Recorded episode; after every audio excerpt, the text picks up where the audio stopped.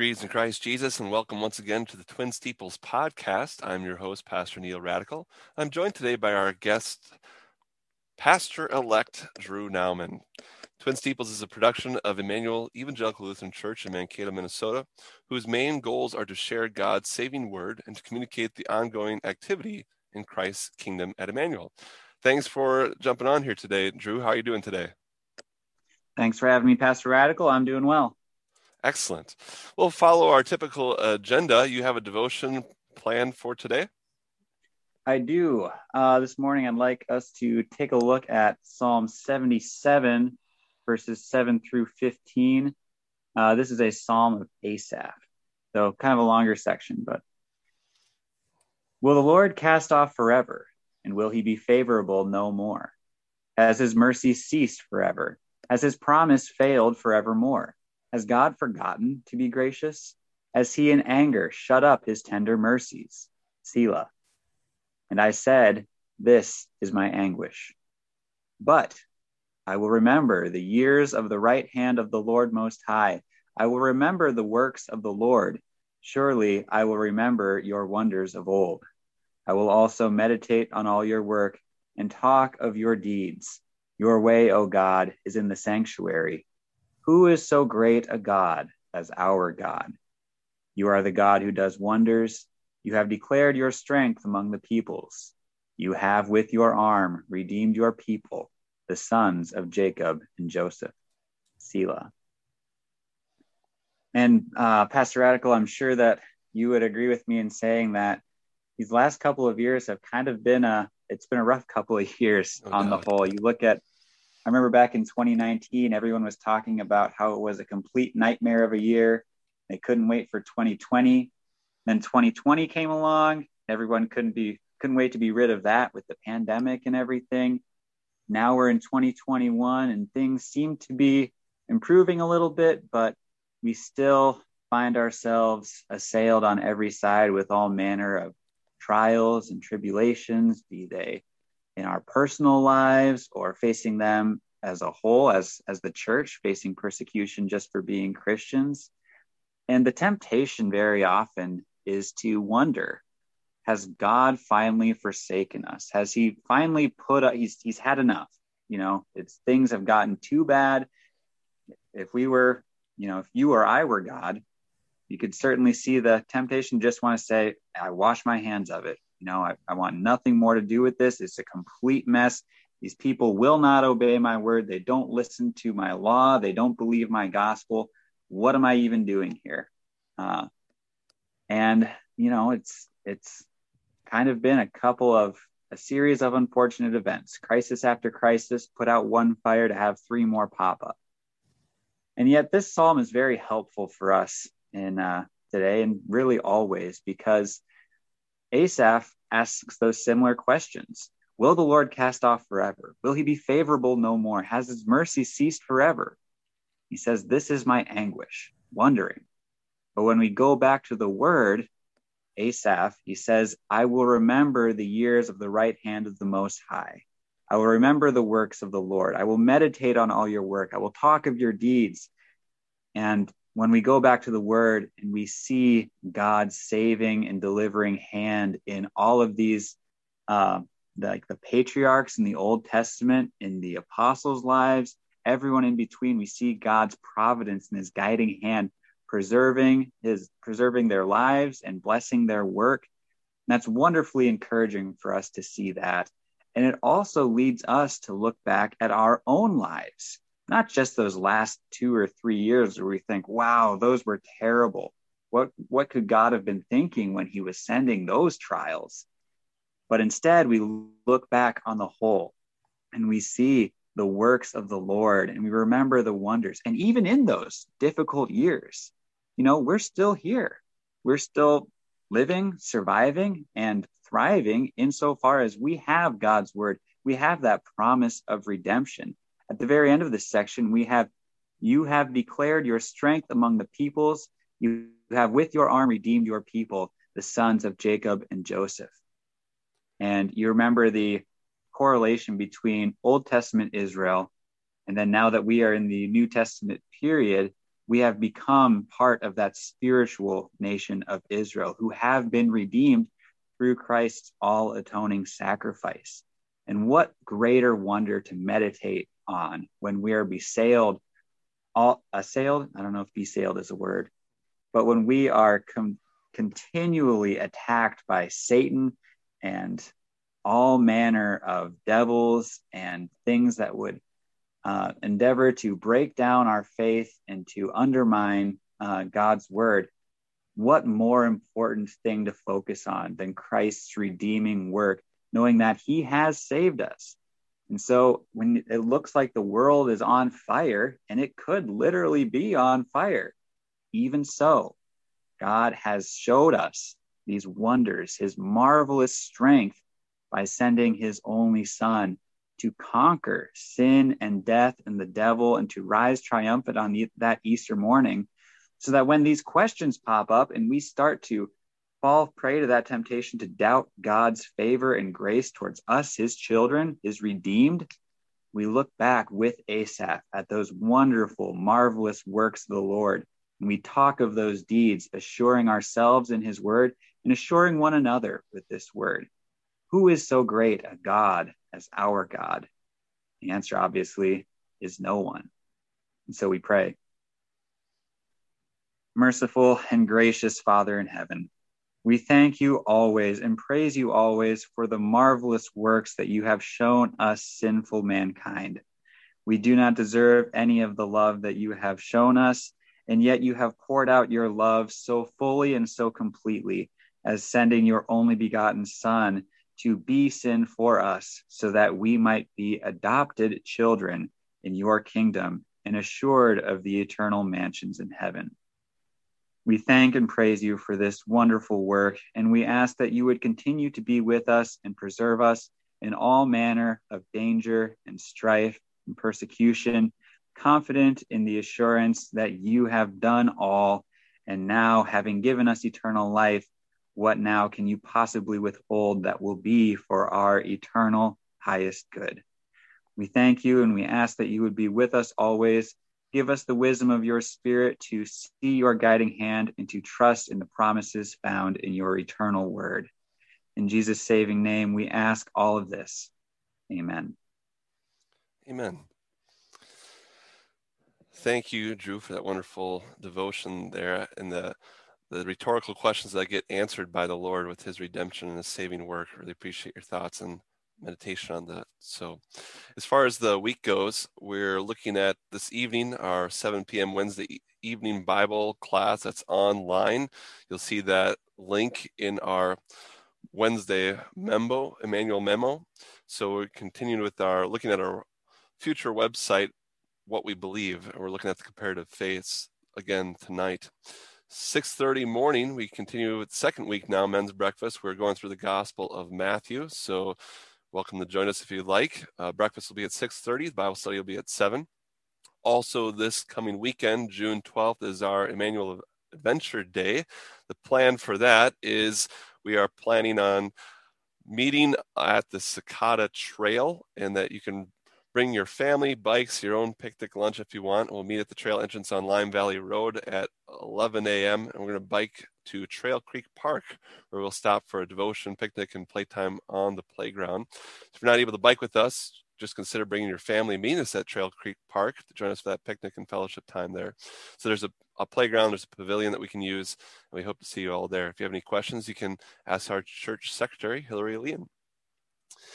As far as next week goes, it'll be ILC camp for those who've signed up for that. And we're looking ahead to June 24th through 27th for the CLC convention over that long weekend. And also just mark your calendars again and please register soon for our vacation Bible school from July 12th through 16th, just around the corner. If you have any questions on any of these events, don't hesitate to let myself or our church secretary know. For our prayer list, we continue to keep in our prayers Marie Meyer, that's Grace Schreier's sister, as she continues to battle cancer over in the Red Wing area.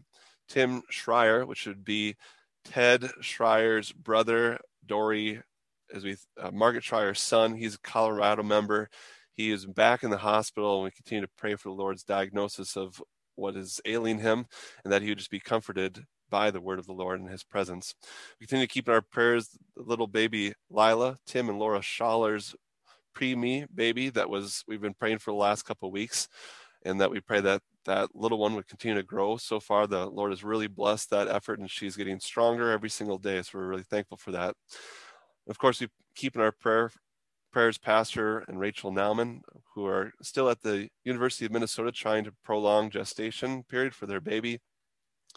And so Rachel's at about 22, 23 weeks, and the doctors are hopeful that she can make it to 34. So they're looking at potentially three months in the hospital. And even if she does make it that long, uh, Pastor Nauman was just told that the baby would need to be in the NIC unit probably till October. So the council decided to grant Pastor Nauman a, a family leave of absence, not just because that was our recommendation to him, but also he had asked for that per his request until October. So Pastor Nauman will be able to see different emails that are going on, but for that family leave of absence, basically you're going to want to ask one of the deacons or the council members or myself if you have any questions or need anything, please do reach out to me for those needs since he'll be heavy involved with uh, being there for his wife and for his three little children as well, and the baby that we continue to keep in our prayers also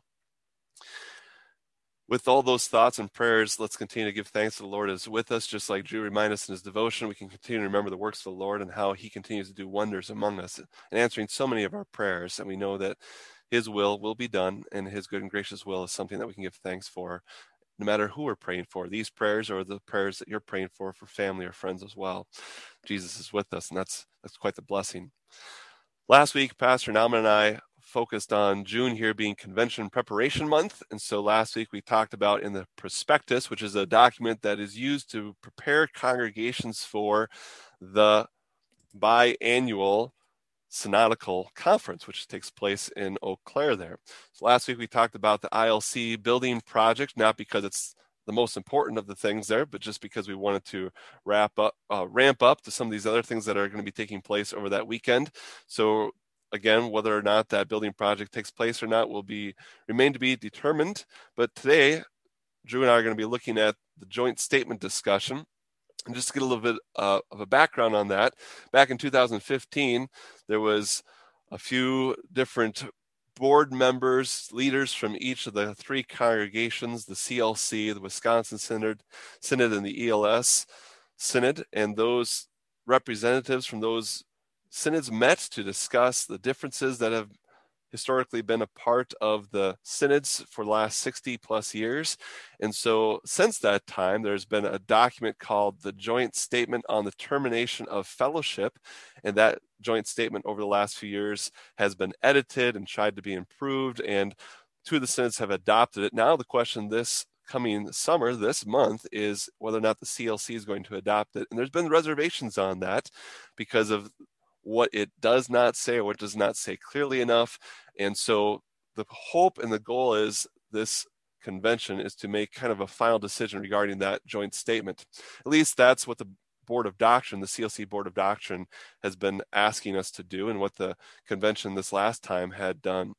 There are three memorials in that prospectus that speak directly towards the joint statement. One of those memorials is from the Southeastern Delegate Conference that's basically directing the joint statement to be abandoned because it doesn't as clearly reflect the doctrine of Romans 16, 17, and 18 on the termination of fellowship with the false teaching church body. Another memorial is suggesting and asking for as a motion to send back our reasons why we would not want to uh, adopt that at this time so that it would hopefully keep some of the discussions open, but again, show why we, we would feel that the joint statement isn't as clear as it needs to be to show the truths of Scripture.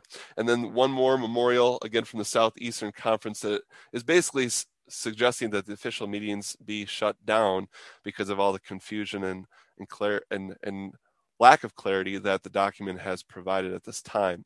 So it's going to be a, a, tough convention once again to wrestle through these things because there's different viewpoints of how we handle not only the situation, but there's different thoughts and processes about the clarity of the document itself.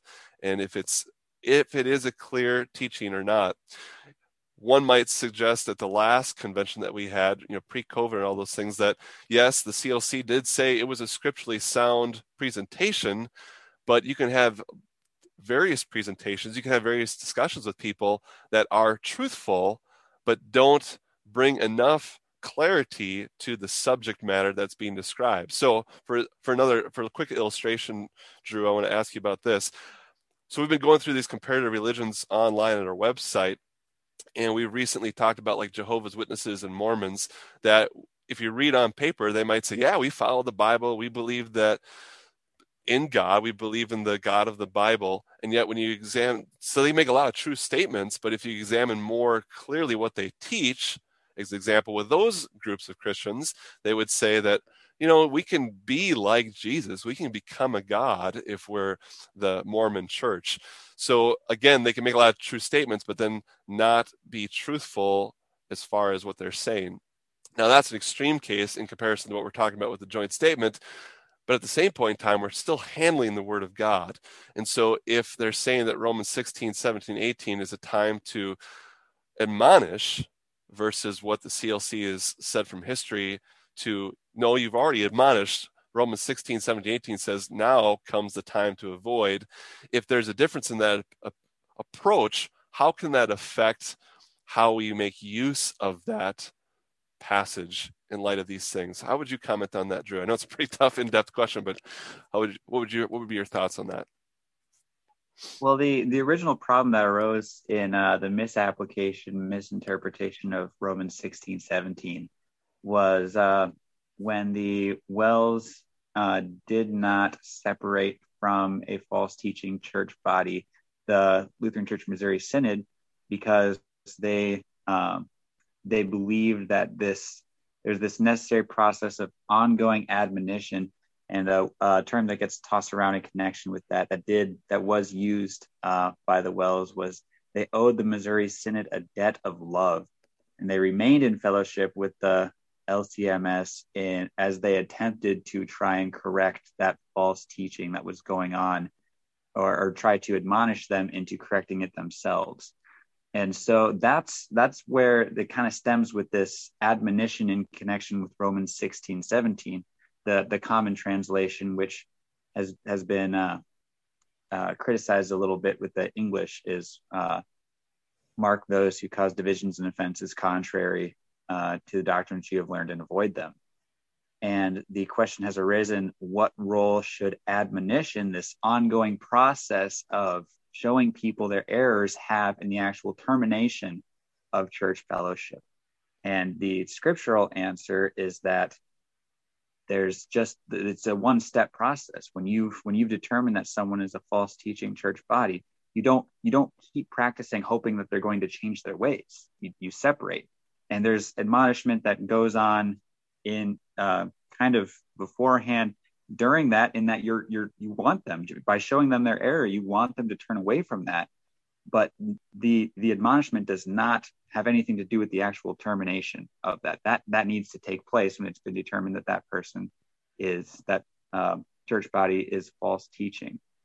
So crux- that's where the the problem arises is if you understand this in that way where you on you ongoingly admonish before you terminate uh, hoping that you know some that you can bring them back from the brink so to speak uh, then you're not obeying the the command of Romans 16, 17, that that scriptural practice. Uh, and you're you're interpreting it in what would be the easier way.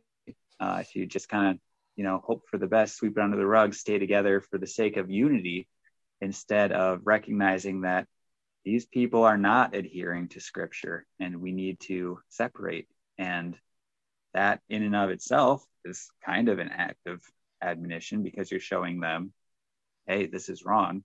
And after you've separated, you can still have that admonition where you're still telling them, hey, look at this. This this needs to be fixed.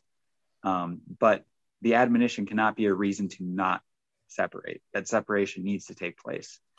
I think, so, yeah, personally, I think that's said well. I think the personal application would be okay. This is synodical about individual, and I think one way you see something similar would be someone saying, Well, I don't agree with what my church teaches, but I'm going to stick around to see if I can change it. And again, that only that that not only goes against the Romans 16, 17, and 18, 17, 6, Romans 16, 17 through 20 section there, but it also goes against other teachings of scripture that talks about leaven and false teaching how that can corrupt so quickly. So the Lord reminds us that He warns us that there's teachers that are teaching contrary, or if your church or teaches or synod teaches contrary to God's word, you don't stick around to try to change it once they've rejected your admonition.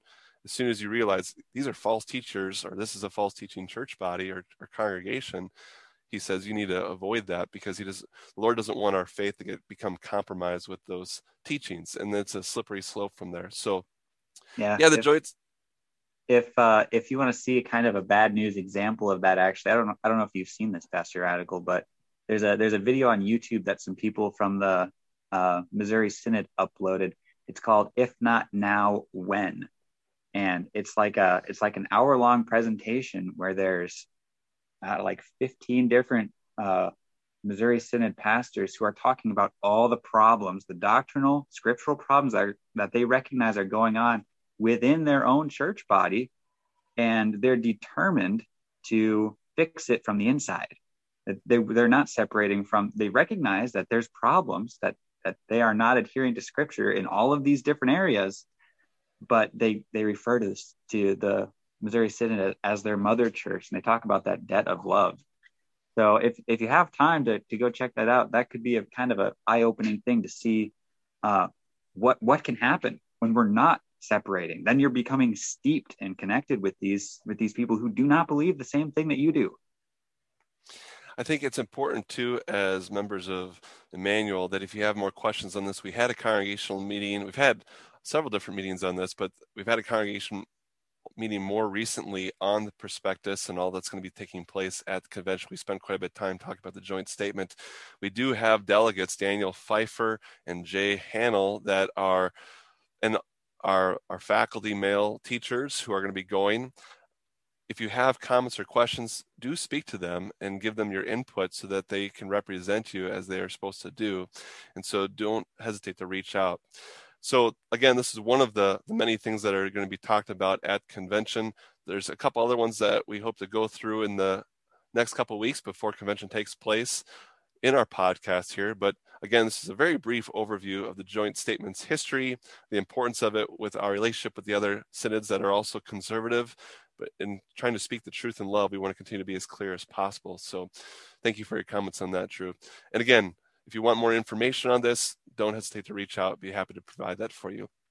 Once again, we keep all these things in our prayers. I think the Psalm 77 is really fitting when once again we look back to declaring the wonders of the Lord and his strength among the people. We want to continue to remember the works of the Lord and communicate that word in its truth and purity as Jesus has directed us to do so out of love for him. This brings us to our conclusion of our hymn of the day. We're going to be looking at hymn 123 from the Lutheran hymnal, verses 1 and 3 and verse 8. This hymn is entitled, Our God, Our Help in Ages Past. Our God, our help in ages past, our hope for years to come, our shelter from the stormy blast, and our eternal home. Under the shadow of thy throne, thy saints have dwelt secure. Sufficient is thine arm alone, and our defense is sure. Before the hills in order stood, or earth received her frame. From everlasting, thou art God, to endless years the same. Our God, our help in ages past, our hope for years to come. Be thou our guard while troubles last, and our eternal home. Amen. Thank you for joining us on the Twin Steeples podcast. Twin Steeples is a production of Emmanuel Evangelical Lutheran Church in Mankato, Minnesota. Until next time, may God bless and keep you, and may you always remember, Emmanuel, God is with you.